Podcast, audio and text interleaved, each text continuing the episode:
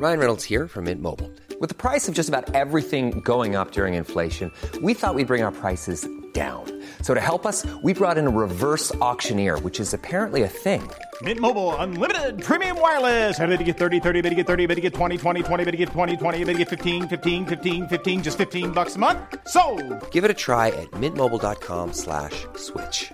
$45 upfront for three months plus taxes and fees. Promo for new customers for limited time. Unlimited more than 40 gigabytes per month. Slows. Full terms at mintmobile.com.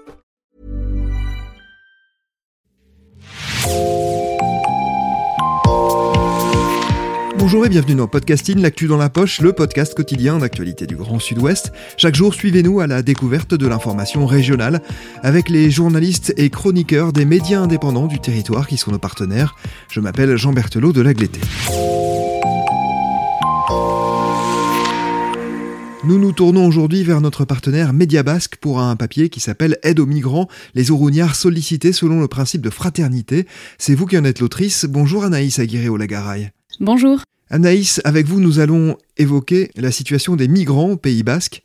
Un mot d'abord sur une forme d'état des lieux. Le territoire est un point de passage majeur, c'est ça? Euh, oui, oui, tout à fait. Ouais, ouais, c'est un, un point de passage euh, majeur depuis. euh, on l'observe depuis, si je dis pas de bêtises, depuis 2018. Pas mal de, personnes migrantes passent par la frontière donc du Pays Basque Nord et Sud. Donc c'est vers euh, euh, Antriloun, euh, qui est côté euh, espagnol, et Andaï, euh, côté de État français. Ouais. Est-ce qu'on sait combien de ces migrants passent chaque année par le Pays Basque? Alors non, j'ai pas de chiffres comme ça. En revanche, on, sait, ce qu'on sait, c'est qu'à Bayonne, il y a, à Bayonne, il y a un foyer d'accueil qui s'appelle Paucha, et, euh, et euh, à Paucha, euh, le, le- ça désemplit pas quoi. C'est là en fin d'année 2021, euh, euh, selon l'association Diakité qui s'occupe de ces migrants qui passent à, Bayonne, il y avait euh, par exemple euh, 900 euh, accueillis au mois d'octobre, plus de 1000 en novembre. En décembre, euh, au moment où, j'ai parlé avec cette personne de l'association d'équité, euh, il y en avait déjà plus de 700 qui étaient passés.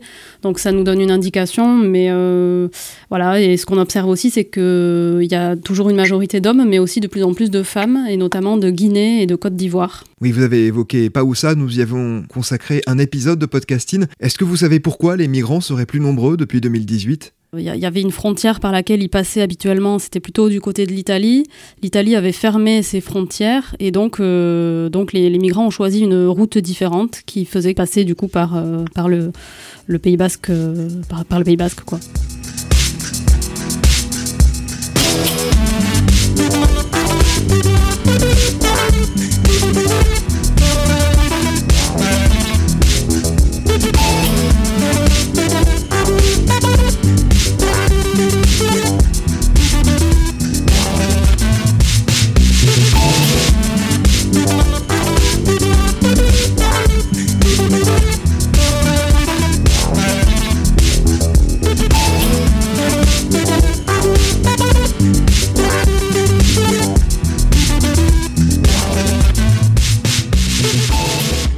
Ces migrations se terminent hélas régulièrement par des drames.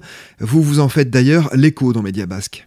Oui, c'est ça. Bah, au cours de l'année 2021, c'est sept personnes migrantes qui sont décédées. Euh, trois sont mortes noyées en tentant de traverser le, le- le fleuve Bidassoa à la nage.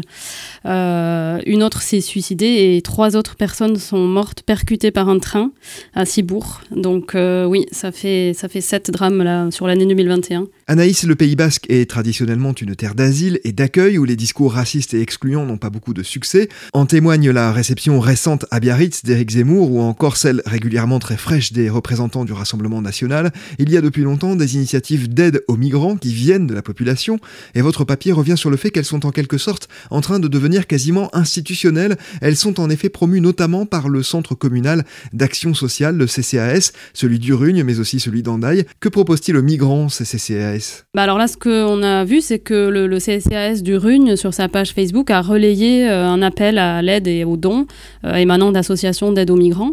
Euh, alors c'est vrai que c'est quelque chose que, bah, qui était assez nouveau, qu'on n'avait pas vu auparavant. Donc, donc du coup, bah là, clairement, le CCAS bah, s'est fait le, relais, le relais de cet appel à l'aide à Urugne, mais aussi à, Andaille. Andaille aussi il y a le, CCAS d'Andaï qui, qui, facilite, on va dire, l'accueil des mineurs en mettant en relation avec l'aide sociale à l'enfance. Donc voilà, on constate que dans les communes frontalières, là, ça commence à, les lignes commencent à bouger et, les autorités, enfin en tout cas les services locaux, bah, soit relayent, soit, soit se, se mobilisent un peu plus quoi qu'avant. De votre point de vue, pourquoi les municipalités choisissent-elles de faire preuve de solidarité particulière en ce moment? Alors, euh, bon, moi d'abord, je, voudrais préciser que, de mon point de vue de, ce que j'observe, c'est d'abord les habitants qui, sont les premiers à se mobiliser et à faire preuve de cette solidarité. Et j'ai l'impression que les communes, euh, bah, un peu du fait de cette pression citoyenne, elles, finissent après par, s'y mettre aussi. Enfin, c'est un peu ce qu'on a vu à Bayonne, euh, entre le moment où des bénévoles se sont, se bougés pour euh, accueillir et héberger les, migrants, et puis la, la création du centre d'accueil Paoucha. Je pense que pour les communes, il faut toujours un, petit temps pour, pour agir. Mais en tout cas, là, euh, ce qu'il y a aussi, je pense, c'est que ce sont des communes frontalières, que ce soit ici au Pays Basque ou dans d'autres territoires, elles sont aux premières loges de ce phénomène de migration. Et le fait qu'elles voient de leurs propres yeux ces personnes euh, qui, se, qui concrètement sont en train de se déplacer, je pense que ça, ça leur fait prendre conscience de ce que ça signifie en termes humains. Quoi. Plus, euh, les migrants, ce ne sont plus des chiffres ou des statistiques ou un, risque, mais ce sont vraiment des personnes, des hommes, des femmes, euh, des enfants. Oui, je pense qu'elles choisissent de faire preuve de solidarité parce qu'à un moment donné, euh, je pense qu'en voyant ces personnes traverser la frontière, fatiguées, enfin, on peut que être ému. Je pense que les mairies de la frontière, eh ben, ben, on commence à prendre le problème un peu au sérieux, je veux dire.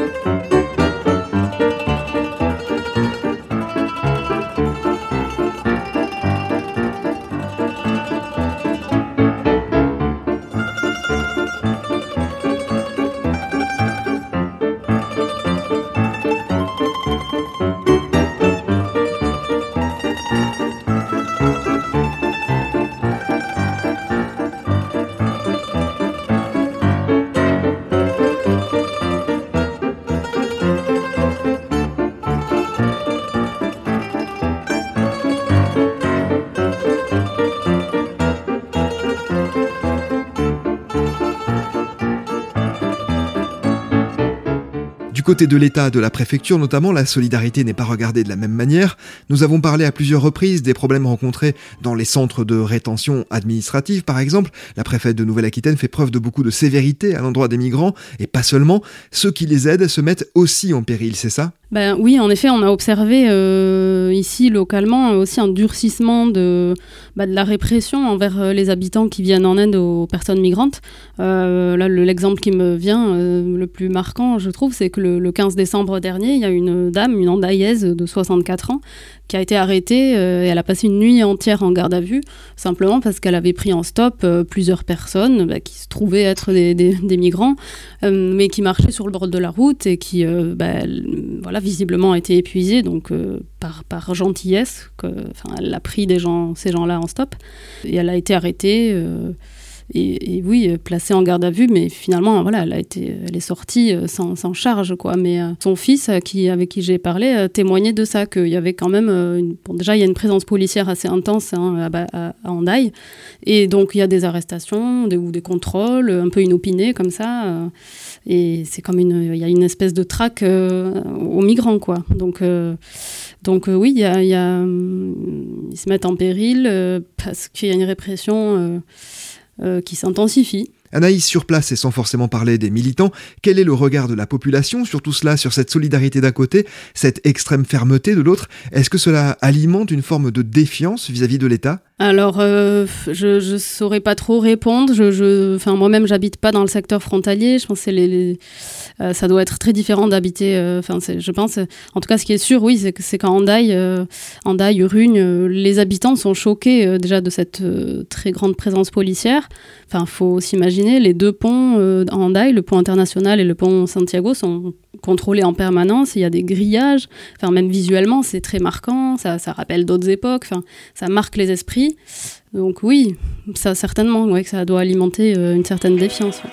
What would you think if I sang out would you stand up and walk out on me?